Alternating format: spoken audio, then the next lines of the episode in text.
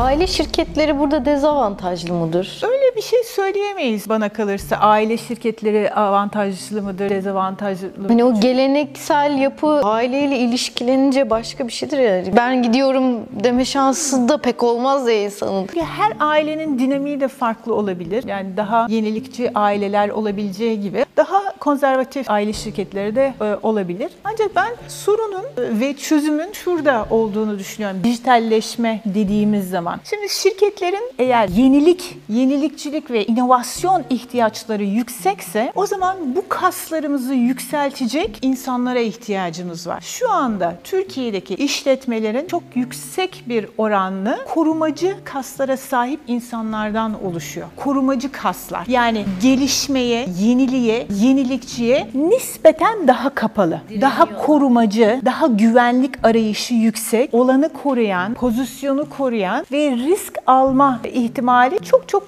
düşük seviyede olan korumacı kaslara sahip insanlardan oluşuyor. Bu alışkanlıktan dolayı mı yoksa eksik bilgi korkuyu mu getiriyor? Mesela güvenlik deyince şimdi güvenlik gelişen teknolojiyle birlikte yükselebilen bir şey ama insanın kendini güvende hissetmesinin teknolojiyle hiç ilgisi yok aslında. Çok bireysel bir Yani endişe. Tabii. Şimdi şöyle diyebiliriz. Siz korumacı bir yapıya sahipseniz doğanız gereği hep korumak ihtiyacı hissedersiniz. Yeniliklere açık bir insansanız o zaman bakış açınız bu şekilde oluyor ve genelde bu şekilde bakış açısı olan insanların yetenekleri birden fazla olma ihtimali yüksek oluyor. Mesela bence siz bu gruba giren insanlardan bir tanesiniz. Birden fazla yeteneği olan insan ne yapabilir? O insanı bırakın bunu yapar, oradan çıkar başka bir şey yapabilir, oradan çıkar başka bir şey yapabilir. Ama hayatı nedir? Hayatı böyle değildir. Hayatı birazcık daha iniş çıkışlarla doludur. Değil mi? Peakleri yukarıya iner, aşağıya inebilir. İlerlemeci kaslara sahip olan insanların inovasyon ve yenilikçiliklerinin yüksek olması da işte şurada kalma, şu sabitlikte kalma ihtiyaçlarının çok daha düşük olmasından kaynaklanır. O yüzden de bugün baktığımız zaman girişimci ekosistemi içerisindeki şirketlerin yukarıda olduğunu ve hayatımızı büyük kurumlardan daha fazla oranda değiştirebilme potansiyellerinin olduğunu görüyoruz. Öyleyse dijitalleşme sürecinde biz yara bandı çözümler yerine yani teknolojiyi değiştirmek bunun bir parçası. Ancak dijitalleşme içerisinde mental dönüşüm ve kültür değişimini getirmek, eğitim yapmak, design thinking seminerleri yapmakla bir yere gidemezsiniz. Çünkü siz korumacı kaslara sahip insanları o workshoplara koyduğunuz zaman belki %10'luk bir geliştirme sağlayabilirsiniz. Ancak hayatın bu kadar hızlı ilerlediği bir dönemde istediğiniz gelişmeyi ve rekabet avantajını sağlamanız oldukça düşük olacaktır ki zaten öyle oluyor. O kişiye o eğitimi getirmek bile başlı başına bir mesele zaten baştan tepkili ya da gelişmenin o yönde olacağına inanmamışsa O da zaten olabilir. O zaman ne yapmamız gerekiyor? O zaman bizim işletmeler içerisinde ilerlemeci kasları yüksek olan bireyleri kurumlarımıza çekmek zorundayız. Oran eğer korumacılar ve ilerlemeciler arasındaki oran bu noktadaysa biz bu aradaki boşluğu kapatmak için uğraşmak zorundayız. Ve ne derece kapamak istediğimiz her şirkete ve her şirketin dinamiğine göre